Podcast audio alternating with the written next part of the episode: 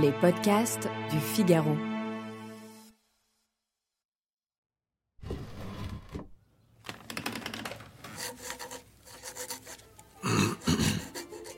Combien de temps encore pourra-t-il éluder les questions de son fils? Se dérober aux yeux fiévreux, qui interrogent le moindre de ses gestes quand il se livre à des projections géométriques et à des constructions de tangentes Étienne Pascal est le second président en la Cour des aides de Montferrand. Il appartient au monde des magistrats et gens de finance qui tiennent les études en haute estime, le grec et le latin, la philosophie, l'histoire, le droit canonique et civil, la théologie et les mathématiques. Les plus hauts savants recherchent ses avis. En 1631, la peste décime la ville de Clermont. Étienne déménage à Paris avec ses trois enfants, Gilberte, Blaise, de trois ans son cadet, et Jacqueline, tous trois sont orphelins depuis la mort d'Antoinette, sa tendre épouse, en 1626. C'est donc leur père qui se charge de leur instruction, un cas rare pour l'époque. Bonjour, je suis Isabelle Schmitz, rédactrice en chef adjointe au Figaro hors série. Dans cette série du podcast Les récits du Figaro, je vais vous conter l'histoire du jeune Blaise, enfant prodige en mathématiques, une intelligence brillante, un virtuose du style, un polémiste redoutable. Blaise Pascal dont on fête en juin 2023 le 400e anniversaire de la naissance.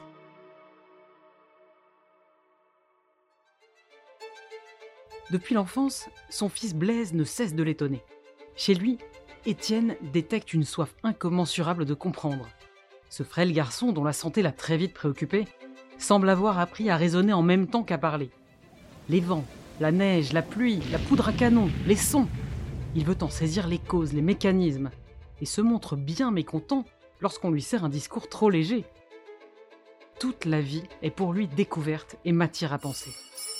Après avoir entendu l'écho d'un couteau qui a heurté un plat en faïence, l'enfant se livre à toutes sortes d'essais sonores et compose un traité sur les sons. Il n'a que 11 ans. Blaise presse donc son père de lui apprendre la science à laquelle il le voit s'adonner. La géométrie, lui répond Étienne, est le moyen de faire des figures justes et de trouver la véritable proportion qu'elles ont entre elles. Qu'on la lui enseigne, supplie Blaise. Mais le président Pascal lui veut apprendre d'abord les langues, la grammaire, avant que de permettre à Blaise d'approcher les mathématiques. Son père a beau lui avoir interdit d'y penser, l'enfant s'adonne tout seul à la géométrie buissonnière. À ses heures de récréation, Blaise dessine au charbon des formes qu'il s'évertue à rendre parfaites. Avec ses mots d'enfant, il nomme le cercle un rond, la ligne une barre, et tente de calculer les proportions de ces figures entre elles.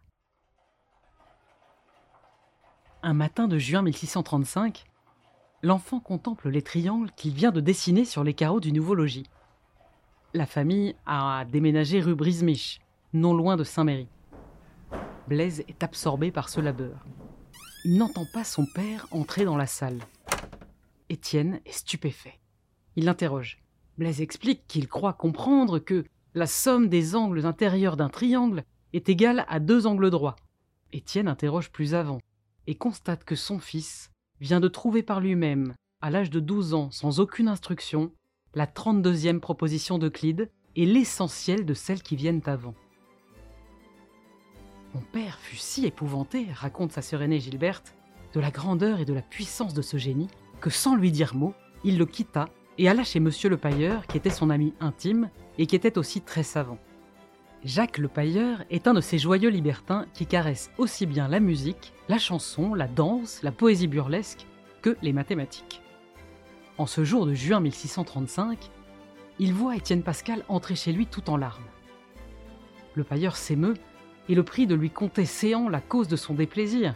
Je ne pleure pas d'affliction mais de joie, vous savez les soins que j'ai pris pour ôter à mon fils la connaissance de la géométrie, de peur de le détourner de ses autres études.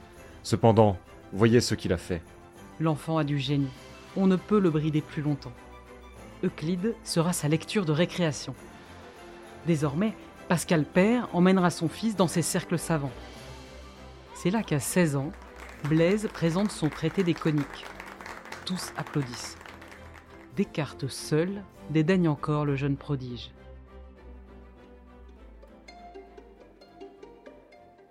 Blaise n'est pas le seul génie de la famille.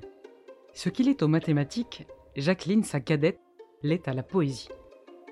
À 6 ans, sa charmante frimousse, ses yeux rieurs, la gentillesse de son esprit la font inviter partout.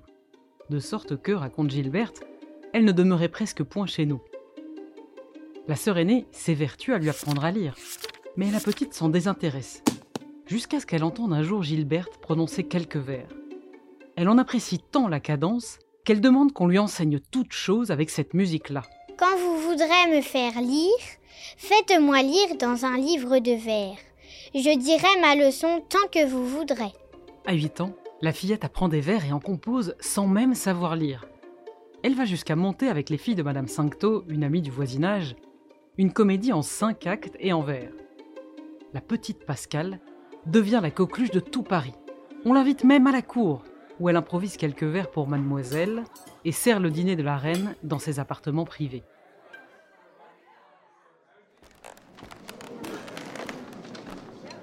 En 1639, Richelieu fait jouer une comédie par des enfants. Jacqueline tient si admirablement son rôle qu'elle ravit le public. Le cardinal est conquis.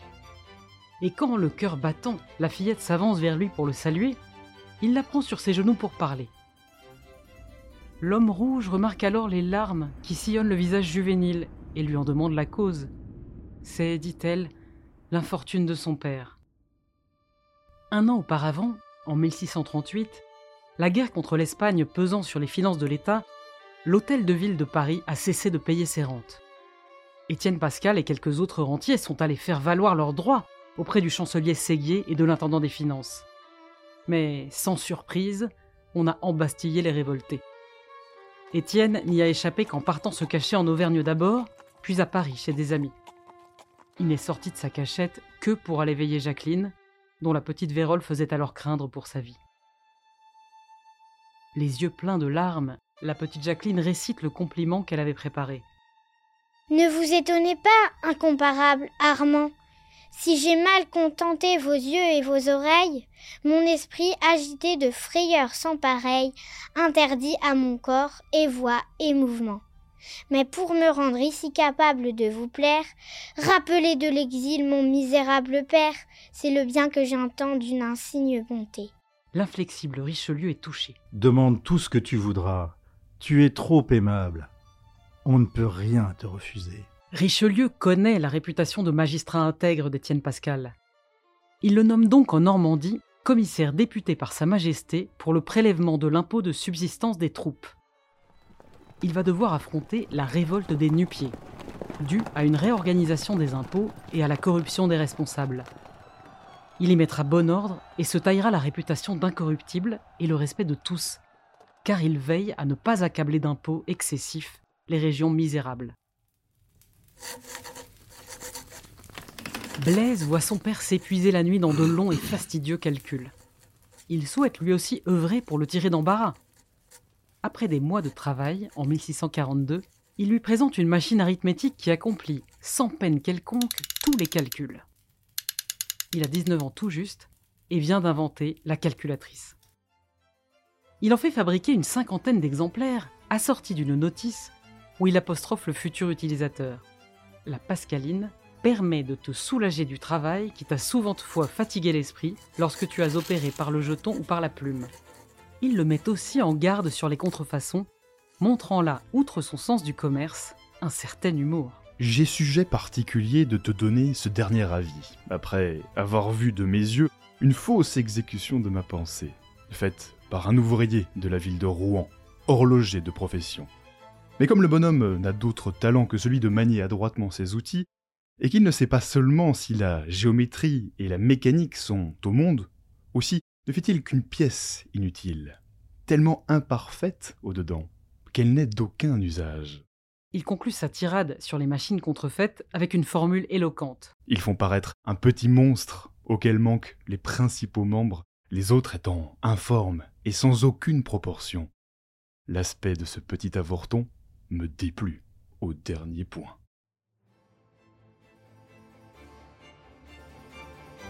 Huit ans plus tôt, en 1639, il n'avait admis son talent que d'assez mauvaise grâce.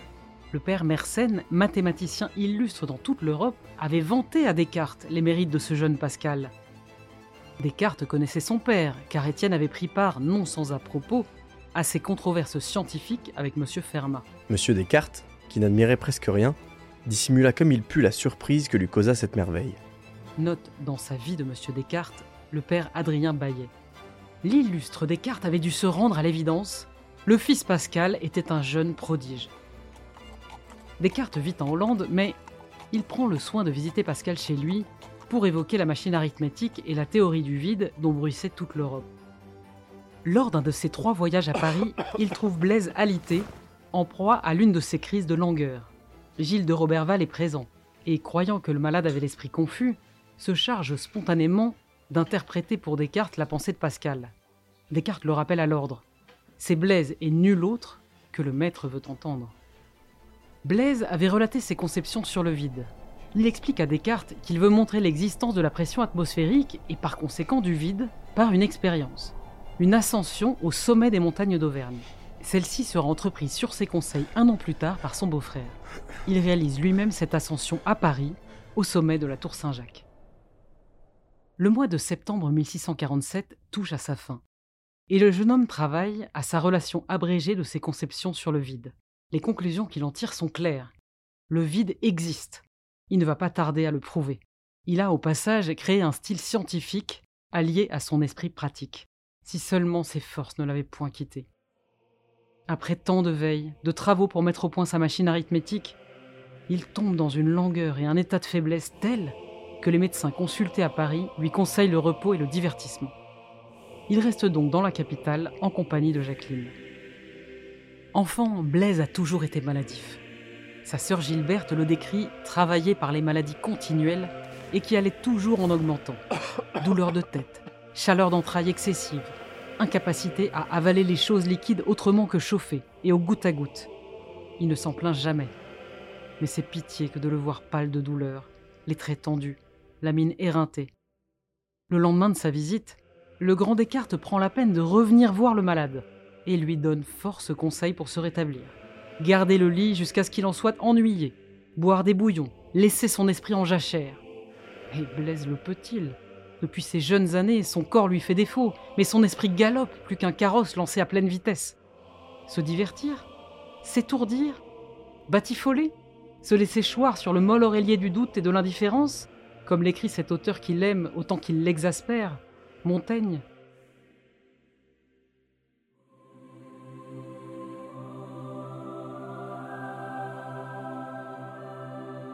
Jacqueline n'a pas voulu que Blaise la voie partir.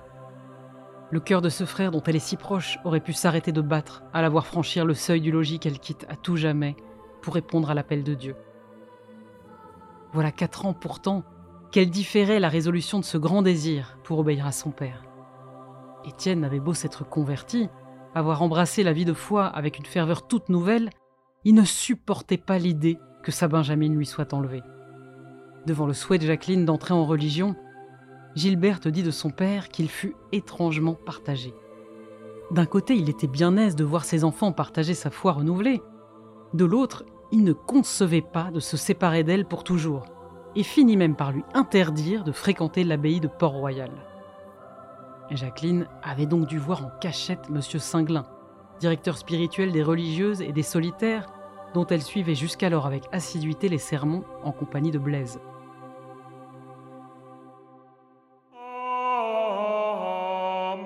Sa parole grave et simple les avait touchés au cœur.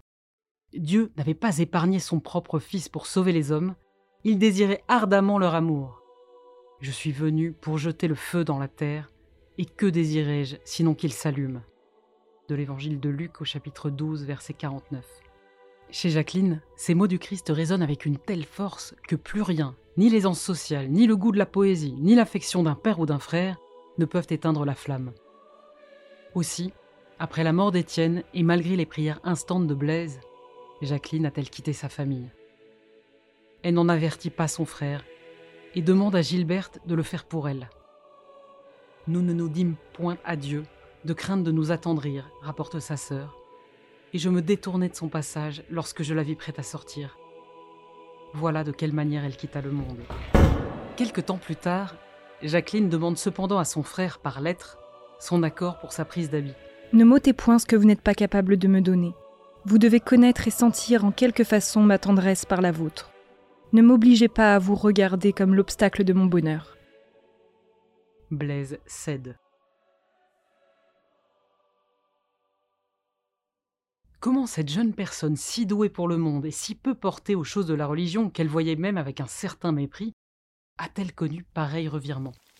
Tout a commencé un matin de janvier 1646.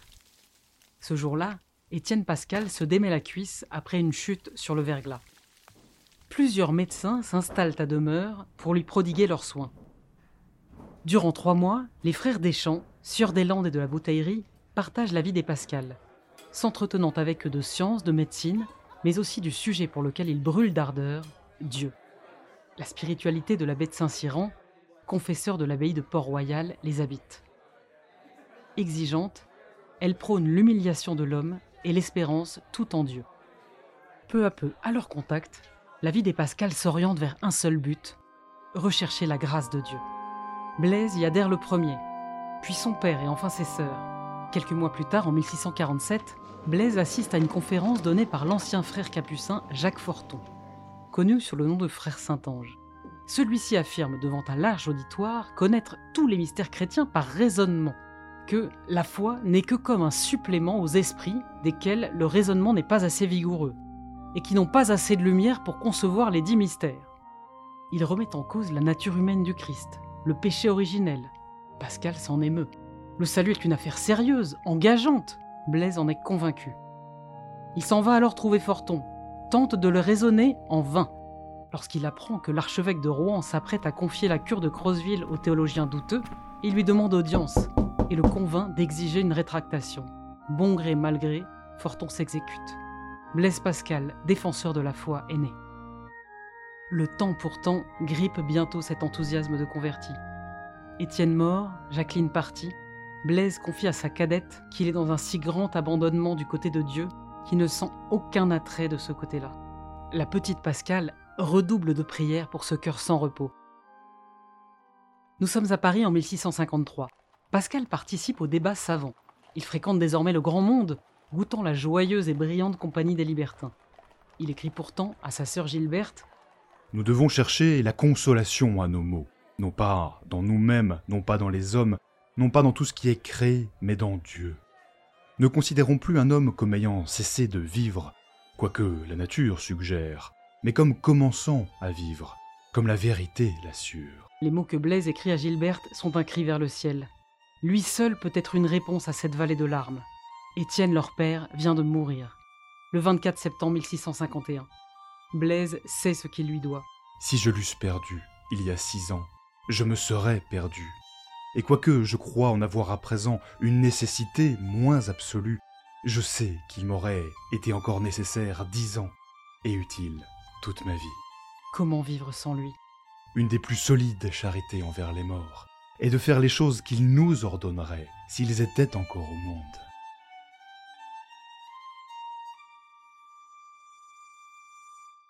Si Étienne était encore là, il prendrait part avec son fils au débat savant Blaise accepte donc l'invitation de la duchesse d'Aiguillon à donner une conférence scientifique. On s'y presse. Le conférencier est à nouveau sollicité. Ses qualités de pédagogue S-Sciences sont vantées par la gazette La Muse historique.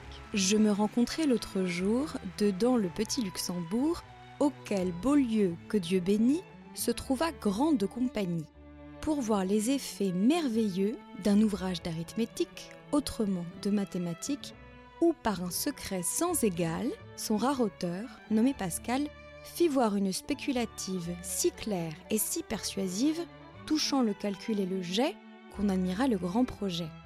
Il fit encore sur des fontaines des démonstrations si pleines d'esprit et de subtilité que l'on vit bien, en vérité, qu'un très beau génie il possède, et qu'on le traita d'Archimède. L'Archimède parisien a trouvé en Fermat, magistrat toulousain et mathématicien brillant, un complice avec lequel il s'entretient sur les parties, ancêtres des probabilités.